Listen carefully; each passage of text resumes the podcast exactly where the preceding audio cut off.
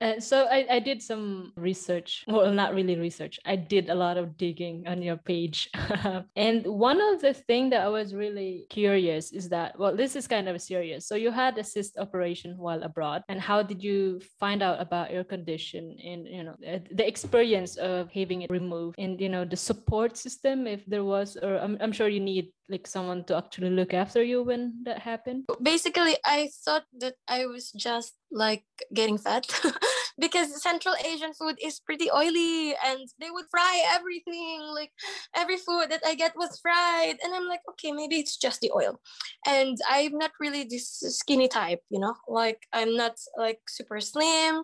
I was a bit chubby. So I mean like fit chubby. but um the thing is I thought that I was just getting fat. And because we are raised in a fat phobic society in the Philippines, it's like, ah, tumataba ka lang. Like, you're just getting fat. So I had that mentality like, oh, I'm just getting fat because of the food. And apparently, like a lot of people from live streams, a lot of people noticed that it was just in the tummy. Like I was skinny in my arms, like everywhere else, and then it's just on the tummy. And I was thinking, no, I'm not pregnant. I can't be. like, and it was like I started to have these pains. So when I started to have these pains, I was like, okay, no, there's something definitely wrong. I was at the time volunteering for a school in a language institution, and I asked my fellow teachers to help me. And one thing that you should know about Kyrgyz people that they're so incredibly helpful. They're one of the most hospitable people in the world, and I absolutely am so grateful to them. So I asked my coach teacher, Kanike Egypt, to actually accompany me to ultrasound to check what's happening with my belly. And at first, they thought that there was like a balloon, like my liver was not working. So they thought it was the liver. And there was no way to get it out, and that I had to go home. So it kind of led me to being a lot depressed again because it's like what the hell i would have to go back home and quit my journey just because i had this something uncontrollable that happened to me and uh, apparently it was not my liver. We asked for a second opinion and we found out that he was like a specialist with this this liver stuff that it was not the liver but the ovaries. And he took one look at it and he said that it was too late for the drugs because you can take drugs and it will go away because the ovary is too big. And either you go home you have the surgery right away but it's also a risk because it might rupture anytime now because it's really big. It was 20 kilograms and it was already like bursting. But can you imagine that I didn't know it was growing in me? I was carrying about 10 to 15 kilograms and hiking. It was summer season. So I was hiking with 15 kg and I was carrying a 20 kg. So in total, I was hiking with 35 kg up in the mountains of like, I think 2000 plus meters above sea level.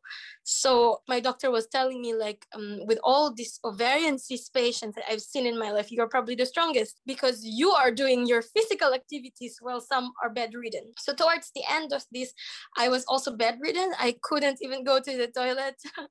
and we already knew that something was wrong and that I couldn't take a flight anymore. And I also refused to go home. My family urged me to come home to actually be with them during the surgery. But I was thinking that no, it would not make a difference if I would do the surgery there than here. So I decided to do the surgery in Osh, Kyrgyzstan. I'm really thankful for Samara Ece. Um, means sister. Um, Samara, one of my sisters, she found that hospital that found that it was the ovarian cyst and that's part of the liver. And this hospital offered to do the surgery for such a meager price of 25,000 pesos. I was hospitalized for a month in a private room, including food, including all the drugs that we need. About a month, I was in this hospital and it took quite a while to heal because this was super big and I'm apparently a really small girl. so the skin was taking too much time to heal, to stitch up. It took two weeks for it to fully close.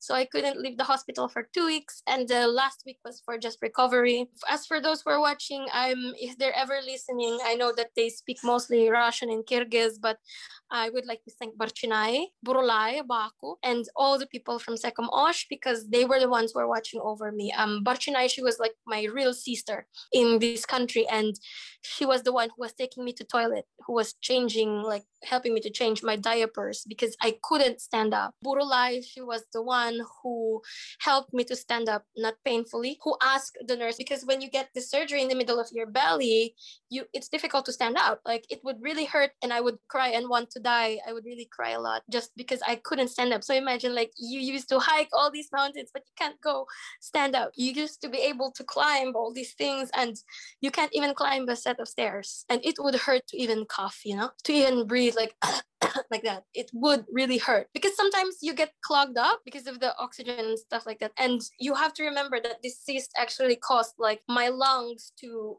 be pushed up. So my lungs kind of shrunk and a lot of the air would be clogged in my throat and everything was really messed up. It took a while for me to also recover. And these girls, they were always watching over me. They were bringing me food.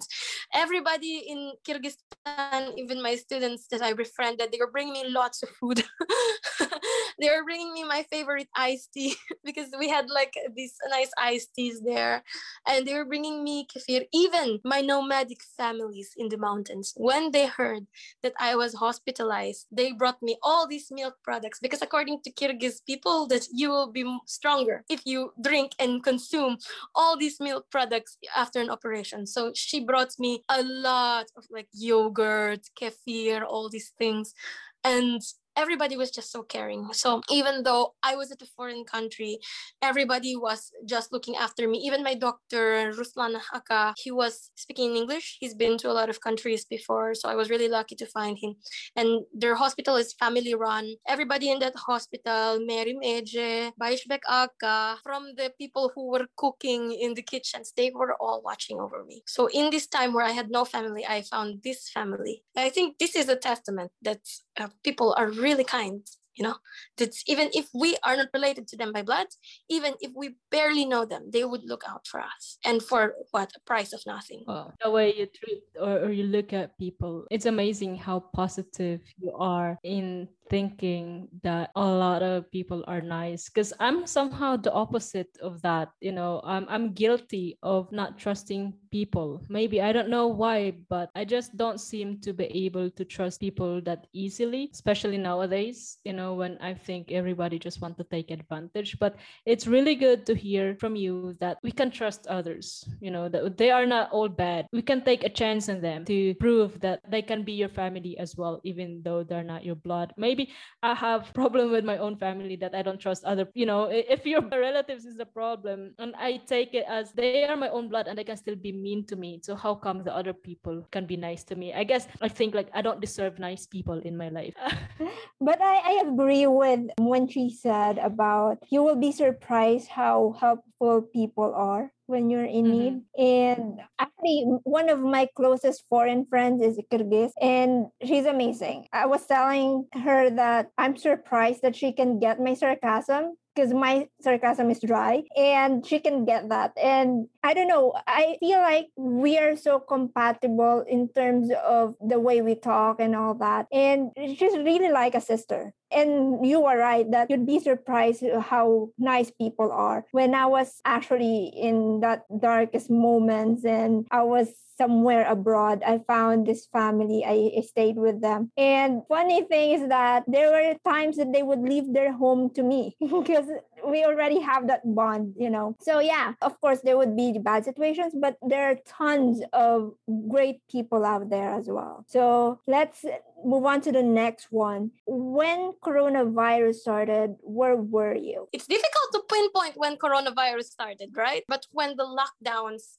were set in place. I think let's start from that. So I was actually in Kyrgyzstan in Bishkek visiting my friends. We were supposed to actually renovate the hostel and stuff like that for quite some time. And I was catching up with a lot of friends, fellow travelers, fellow adventurers who are also hitchhikers, campers, and stuff like that. Advocates of alternative travel, I would say. And it was really funny because it was announced that March 15 was going to be locked down and the Kazakh border would close. And I had been in Kyrgyzstan for like nine months for this surgery. And my visa was also ending because I only applied for a 30 day visa. And I'm like, oh shit, I have to go somewhere. And it was, we were lucky that Kazakhstan suddenly issued like free visa before coronavirus.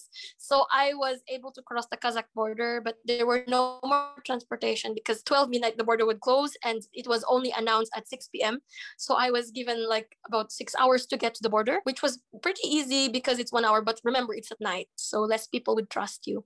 I found two cars to actually take me to the border. One took me like halfway through, and another was going to another city and told me like, okay, we can drop you off the border directly. We'll pass there because we understand that it's like really tough times. So I managed to cross the border to Kazakhstan where I got another three free 30 days. So at least I was like complacent about it because okay, I had one month to figure out the situation rather than two weeks. It was better than nothing. And Kazakhstan announced that they would be suspending all penalties after two weeks, like after the two weeks that I was there. And I got stuck there because number one, I didn't really want to go home. What would be the difference quarantining in my home as to quarantining there? There, there would be no difference. It would be still the same measures.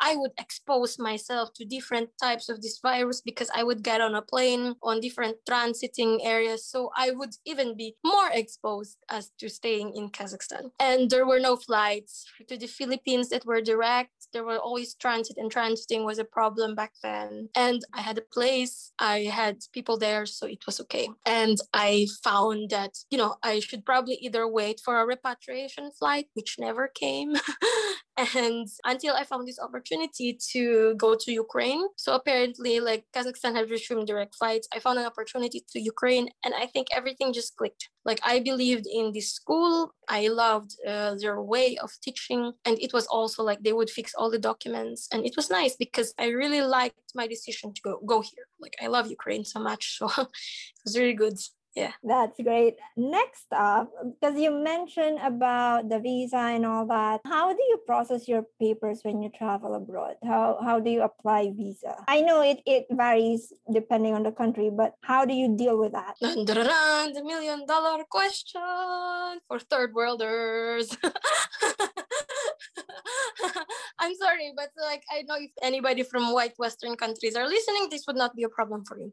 So basically, this trip, I don't think somebody has actually done it from the Philippines. I, I don't know. I have no idea. We nobody has documented it so far. But this is a very unusual way for us to travel. Number one, because it is not easy to do it, and it's not because we're not we can't hitchhike, we can't trek it's not because we're not we're not like avid campers you know? But because we have visas. That's the first thing that people should also realize why this journey matters is because very few people attempt to cycle around the globe to do these land border crossings because it's difficult for us. And i deal with visas as much I, I can barely even deal with it. I have a lot of visa anxiety. I i really hate facing bureaucracies. I hate facing immigration passport control. I hate border crossings. I i absolutely hate it because um, no matter how much requirements that you meet at the end of the day, you're still a Filipino, and these people are still subject to racial biases, to prejudice. They are still under the guise of stereotypes. And even if you meet all these requirements, even if you're a genuine traveler who makes a sufficient amount of money to be able to sustain herself in this country, you can still be branded as otherwise. And for me, the first thing that I deal with is first a thorough research as to which countries I can apply for. I really want to cover as much ground as I can on this trip, like to go everywhere. I like e-visas because e-visas apply like require us to provide less documents and uh, so far for all the countries that i've been through i didn't have to go through hoops to provide my income i only like experience it now as i'm transiting through europe and basically it takes a lot of research it takes a lot of strength because you have to have a good understanding of how these processes work. You have to be ready for it. Sometimes I plan six months ahead.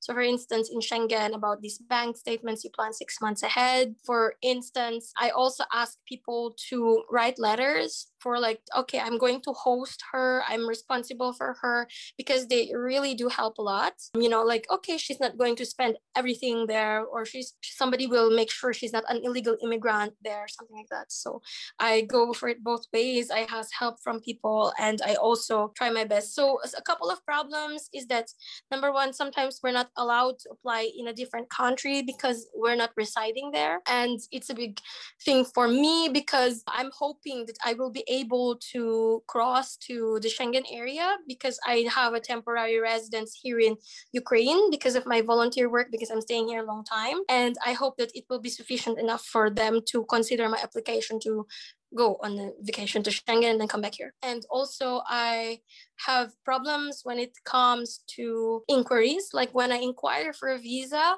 like people usually tell me that my visa inquiries are invalid. Some people even just straight up hang up on me. Twice I was denied the right to even apply for a visa to particular embassies. For example, the Kyrgyz embassy in Tajikistan. They told me like, can you even afford Kyrgyzstan when Kyrgyzstan is actually cheaper in the Philippines? Imagine three pesos for five pieces of cucumber. Come on. And Azerbaijan, they also denied me the right to apply for visa because they keep telling me you can, you're eligible for e-visa. I am not. If you looked at your website, I am not. And it's like, no, you can't apply for a visa right now because you're Asian. And that was before Corona. It's like, what? Why can I apply a visa because I'm from Asia? Because it's like there's a coronavirus starting in Asia. You know, it hasn't been lockdown measures yet. It's like, and I'm like, I haven't even been to that part of Asia in years. And it was really frustrating for me because it's like some embassies just tell me like no you can't like you know. And for example here i asked the georgian embassy. So remember like when we apply for visas guys like we have like we, we have a list of requirements and sometimes they give like how much salary you need how much per day. Like for example in turkey it's 50 usd per day. So i asked georgian embassy okay so how much per day would i need? How much salary would i need to have in the bank account so for me to know i'm eligible? And you know the response they gave me? They told me that show us your salary and then we'll decide. And I'm like, okay, so even if I make sufficient amount of money and even if I have enough budget to let's go, let's say on a seven day trip to Georgia, if you see it as not enough on your subjective whim, you can still deny me a visa. So this is why I also think that these bureaucracies should not exist because as long as these are run by people, they still are subject to these biases against our race, against the passport we hold. And why should a mere document define who I am, define where I'm from. Why should the stereotypes and the mistakes of other people affect who I am? And that's why, like, for me, I really want this blog to succeed, not because I want to get famous, but because I want to start a movement, because I know that people from privileged countries cannot speak up for it. I, I think that we ourselves from developing countries have to start this movement. We have to take back power and we have to take, uh, take up space in this sphere where it's always been catered to the white Western privilege. So visas, they're really a hassle for me. I hate them. I believe in my ability to hitchhike the world. I believe in my ability to travel the world as a solo female. But what's stopping me are bureaucracies, are people of power the same people who actually took the power from us. I hear you. Uh, I've been there. Georgia, same thing. I've been there. I mean, it's just same situation. But i want to talk more about because you know i really understand that the struggle of getting visas because we all mm. filipinos been there. But the problem is the people taking advantage of the country. So let's say in taiwan they give us visa free. We can stay there for 30 days. But why do filipinos why we filipinos keep on running away and stay illegally? And then of course that gets in the record. I mean they do that and people like us responsible travelers get the consequences. You know we are the one who's struggling traveling. Let's say Thailand. Thailand have no restriction really. Like I mean, they can visit most of the countries. Why? They don't overstay. Think of Singapore. It's the same thing. They don't overstay. So now the countries like Europe, in Spain, there's really a lot of illegal stay. They get tourist visas and then they don't come back. And why do we do that? Insight into this, it's that that I think we shouldn't actually blame the same people who have done these illegal works. Yes, they've made a mistake, but also we have to look at it in a bigger picture like why are people staying illegally in developed countries the first thing is that in the philippines we have no basic social services we have no accessible basic social services we don't have free education our jobs pay meager wages, right? Compared to high GDP countries.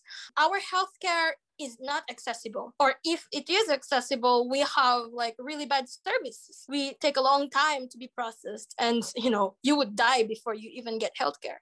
So basically these things the housing the the living costs um it's get prices are getting higher but wages still remain the same. And i would not blame these people for seeking another opportunity in life. I mean that's why some people don't come back home even travelers. We don't want to work in a philippine landscape just because we get paid less, we get treated as shit, and we don't get what we deserve. And it's not totally the fault of people who stay illegally, but it's also because, look, if you get that ticket to get out, and if you see this beautiful country with all these organized things, with all these benefits, with the big salary, it looks so shiny. And you have to come back to your home, which, which is decrepit, a hole of blackness, and like all these things that are with you like you have meager wages you have a really bad house where sometimes electricity doesn't work and you have these streets that are dirty and stuff like that. We can't blame and just simple internet. Yeah yeah but we, we can't really blame them for doing that taking that road. Yeah but the problem there is like a person a, a person like you is now struggling to get a visa just because of those people you know? Like me I, i'm not going back to philippines next 10 years 20 years. I mean i go there for a holiday but i will not live there because i see a much comfortable life here but doesn't mean i will take advantage of the spanish law you know i will not do any bad thing here to put a bad image to my fellow Filipinos. You know, if I could find a way to stay legally, I would do that. And the problem here is it's just like a domino effect. One person, you know, of course, they judge us a lot. It's like, okay, you're from Philippines. What you will only do here in Spain or in other countries is you will stay illegally, which that's just how they judge us. And of course, it's nice if that will be changed. And that's what you're doing right now. You want it to be changed. Yeah. But we, it's it's a long process. Yeah, it's long process and also i think it goes both ways aside from our country providing all these basic social services for people to have not reason to even go outside of the country legally if we have all these benefits, I think that we would be like, oh, it's nice to live in the Philippines, you know. And also it goes both ways. For also for these developed countries to be more open to the idea of immigration. We are not taking away your jobs. We are doing the jobs that you actually refuse to do. So these borders would be more accessible to people. I think that it's also a good opportunity because oh, it's easy to apply for a work visa. We don't have to pay a lot of money to be able to have a better life, to be able to have a better salary. And if these things are more accessible and it doesn't take a huge amount of paperwork or legalities or even like uncertainties, because you can have all your paperwork sorted but still get denied, I think that people will not stay illegally. They would be more like, oh, I can do this legal process. There is no bias in it. I think that the idea of borders is just a, a way of gatekeeping people for opportunities for learning. We've become so protective of our lands. And most of the time, like we don't actually recognize why these inequalities are set in place. It's because of like history, it's because of like decades long colonization, superpowers, these kinds of things on a bigger scale. Like we've become so protective of what's ours that they don't realize what is theirs is theirs because they took what is ours. So this is exactly why I'm really like very passionate about this. It's because we were we did not choose where we're born. I mean, did we choose to come out as a Filipino with this bad passport? No. Everything that was set in place right now is a domino effect, as you said, not because of one action, but the actions of many. So yeah. I can really sense that you are fired up. And listening to both of you is really interesting because coming from two different perspectives, which are actually both correct. And it's really a matter of people, Filipinos, like, of course, it should come from us, to really work towards what's the best for ourselves. And I know we are doing everything for our families to have a better future and all that. Everyone has that goal in their mind. And that's really true. We we should have the freedom to choose where we want to live,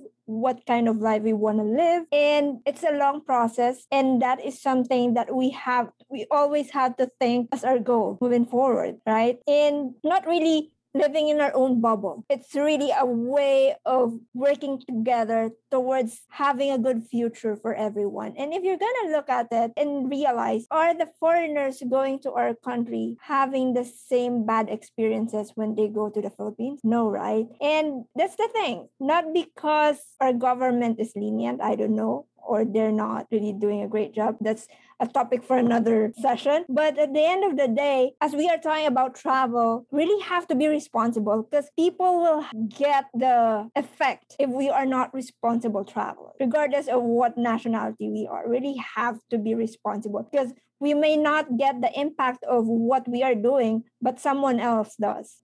So let's move on to the next one because visa, you know, the challenge, you mentioned a good point when you said that it's really challenging for Filipinos to get visa, including the digital nomad visa, because there's a lot of online freelancers from the Philippines, but they're not open to the idea of the digital nomad. And as I researched regarding this visa, it's really quite painful for Filipinos because they would require the amount of salary that we are not getting. So that's also like, you know, a double edged sword. So moving on to the next one is have you experienced racial harassment? I think the fact that I have to actually get these visas and be subject to these bureaucracies is already racial harassment. Uh, I think we can all agree to that. Because, like what I said, the people who are manning these embassies, borders, the people who are in immigration control, they are still subject to these racial prejudices, the stereotypes against Filipinos and against Asians in general. So, yes, I have experienced it a lot. And mostly I have experienced it in these institutions. Take, for example, I got to Ukraine and I have all the paperwork sorted. Basically, my NGO is paying for my housing, paying for my visas, everything. They provide me with a volunteer stipend so that I don't have to spend my money here. And I have all this sorted out. It's uh, really said in my visa that I'm here for volunteering. And they still ask me for proof of income as a Filipino. And I'm like, I, I told them I am not required to provide my proof of income because here it is stated that I have like all of my paperwork sorted out, that I am volunteering. They will be giving and providing. They have it in their letter. And I think that's already racial discrimination in itself because if I was white and if I was from a privileged country, they would just say welcome to ukraine. Whereas it's it's not the same for us. Crossing the border to thailand i traveled with a french guy. He got away right away and he just passed the border. Whereas i had to show show money. And the border officer asked me are you going to work here? Why are you returning to thailand for the third time? So it's already racism even from our own like race asians you know? So we can also be racist towards our own race to be honest like these kinds of things. It always happens. Aside from that i meet white travelers who view me as an object of exoticism. You know like look i'm 24 and i i'm at the peak of like this stage where i'm dating these kinds of things.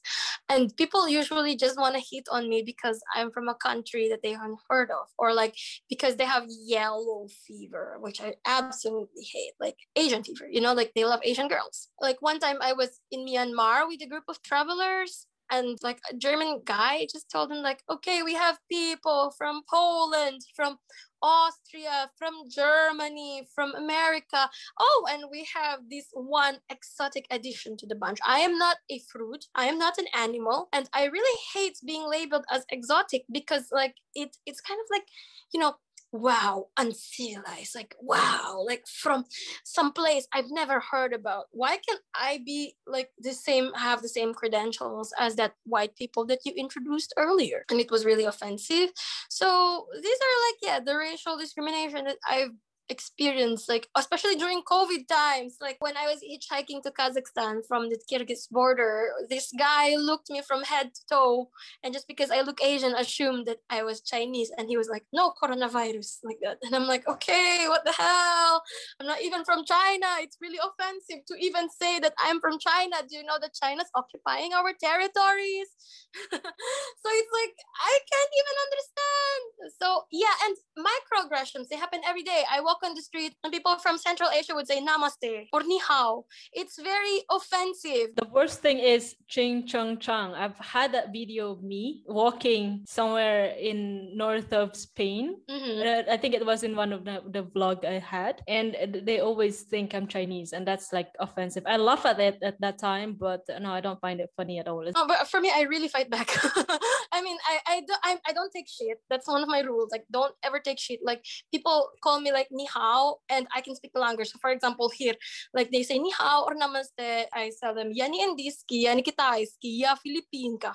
And then like uh, they would be like, oh, they would understand. It means like I'm not Indian, I'm not Chinese, I'm from the Philippines. So I would say that one, like these kinds of things. Like I would always retaliate to them, and they would be surprised that I can hear them in their language. Sometimes I also understand like when they're talking about me. Like one group of I think ladies, they were asking me like, "What's this brown girl doing here?" Something like that. Like I think it was in Kazakhstan, and I immediately understood, and I told them in Russian like, "Hey, I'm traveling here, so uh, if you're going to talk about me and if you are going to be offended because I was calling my friend like I was speaking in our language and if you're going to be offended by my language just shut your ears like cover your ears or go to another place because anybody can go and I see that there's another girl who was Kazakh and she was talking on the phone and she was okay like nobody was bothering her but this lady was bothering me. And even sometimes in the banks by the way like um I was in Osh Kyrgyzstan and I wasn't allowed to withdraw dollars from the bank.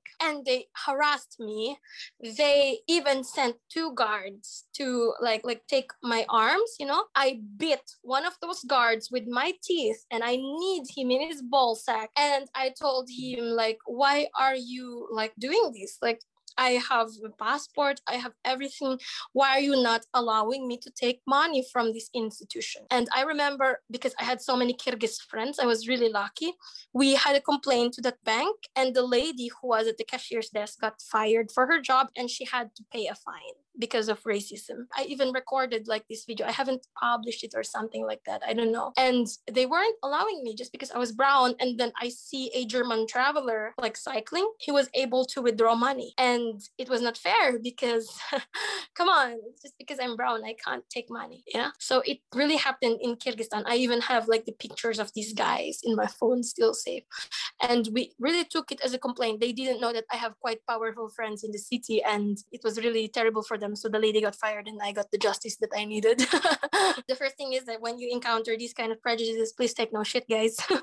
That's the thing, fight back. Don't be afraid to like, you know, fight back really, because it's not right. You don't have to stay silent. And we cannot keep being silent because the more that we become silent, the more that they push us back. For so long, we've been so oppressed. It's time we have to take back the power from them. Yeah. Actually, I had the same experience when I was in Thailand. I was living there for a few months and I was buying fish for my lunch. And of course, I had to speak English. And then the vendor, the, the lady, she talked to another vendor and I understood what she said. She said that why I'm talking in English when I'm not Australian, my nose is not like them.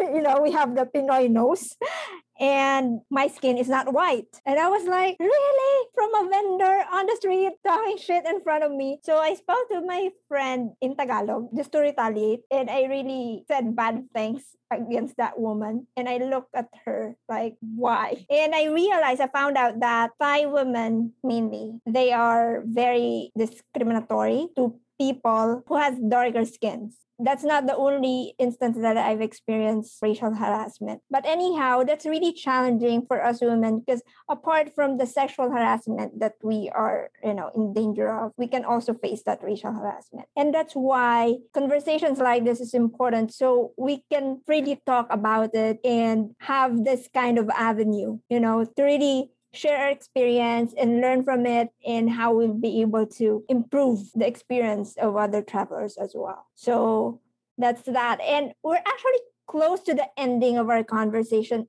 Almost, almost.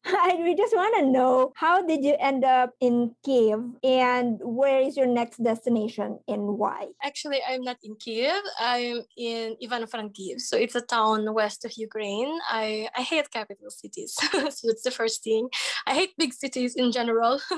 so I live in a city that's like an hour from the mountains. So it's really nice to be here. I ended up here, yeah, because of this volunteer opportunity, because of something that I believed in, you know, and because like it also sorted out the paperwork. Because as you know, we get a lot of offers for jobs, but they don't sort out the paperwork. So this is what I'm also talking about about the illegal stuff, you know, because as long as bureaucracies don't have like accessible means. As long as employers are not willing to provide the legal paperwork there will always be an illegal immigrant. So for me i saw this as like okay it's a good opportunity to work for something that i believe in and to still be responsible traveler to minimize direct contact. And i traveled to here because I wanted to go forward and not back. So I'm already in Europe. Um, next destination right now, I'm waiting for my visa to Moldova, uh, the least visited country in Europe. I want to be able to explore and to actually get to know its people. Like I know that it doesn't have a lot of touristic sites as much as I can, but I want to make a lot of content there and I'm deciding whether or not to go like Schengen or Balkans or Caucasus. So I have three options to go. I'm trying for all of them. At the same time, I'm trying to get into a digital nomad visa, as you mentioned. I have my own ways to do that. I'm trying to go to Malta. They released this recent digital nomad residency permit. So I'm trying to target that Malta or Croatia because I really, really want to live next to the sea.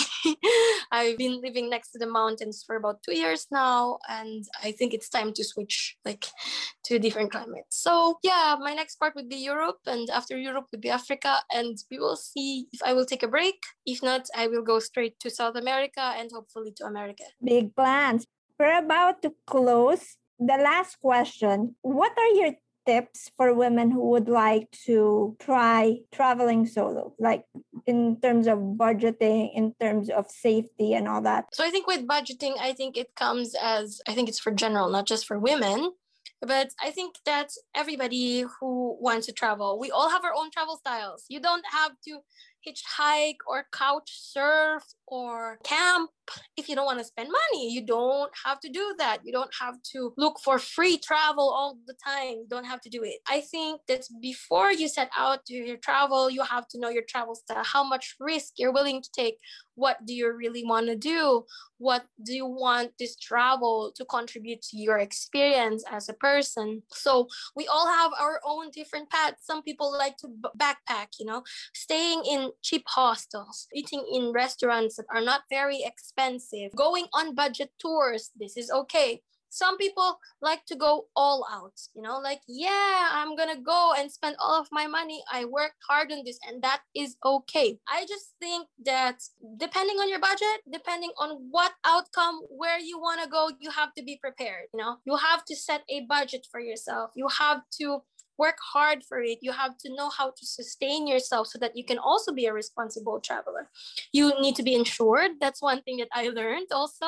You need to have these insurance. It's really, really useful you need to have a decent amount of savings in your account in in case things go south. You need to be able to also have like people you can trust people you can depend on to help you back home in case there's something and to always call your embassy or if you're staying for a very long time.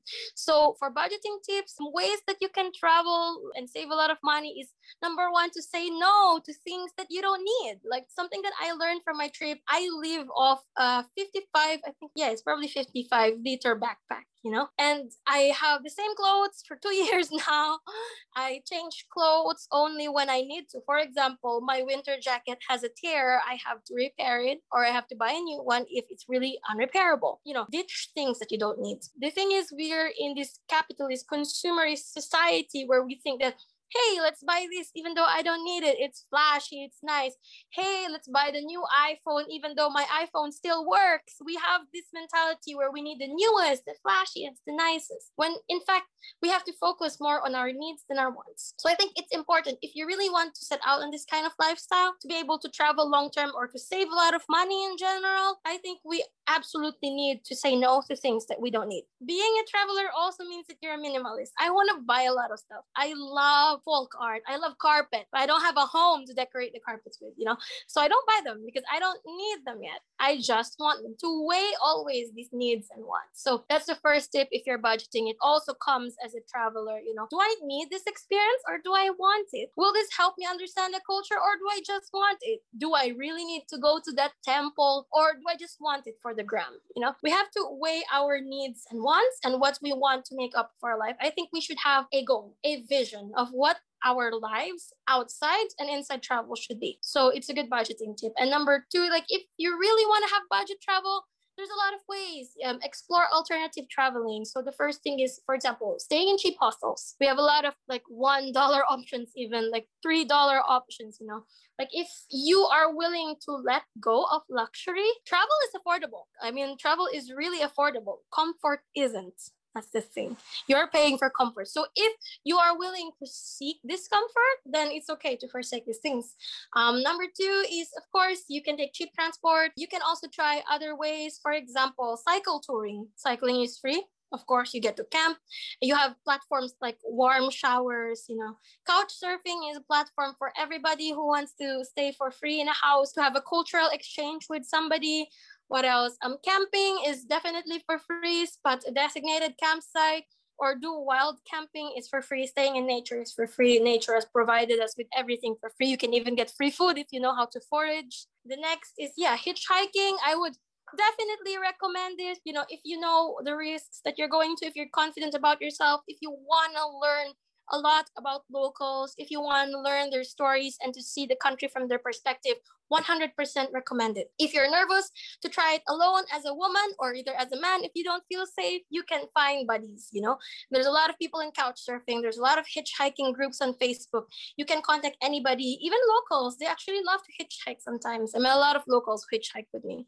And you can try all these alternative ways. You can even try volunteering, you know, volunteering for NGOs, and they would pay for your accommodation, pay for your visas, pay for your flight. So there's a lot of ways. Some people work long time in one country to be immersed in it. For example, people who work in the Schengen zone and they get to all these 26 countries for free because they work there. So there's a lot of travel styles where we can go on a budget, we don't have to spend money. We just have to spend time researching them and getting to know them. So I think it's all about that. Yes, we were not born with much, but the best thing that we can do is to have a good strategy to be able to actually overcome these things that we don't have yet, while at the same time working for these things so that we would have them in the future. So, yeah. So, in like based on everything, the tips and all, the most important part is research. True. That would save you not only time, but also money because you were able to plan it ahead. Mm-hmm. So, yeah, that's it, guys. We reached the final stage of our conversation. I had so much fun. I had. And we learned a lot. Yes, even though we've been traveling for quite some time now, we, we've learned something new from this young lady over here. So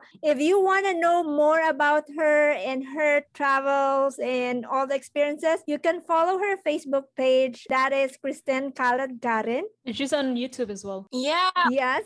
Um, I'm everywhere. And, and another advice for women who want to travel like me be unafraid, be unapologetic. You do you.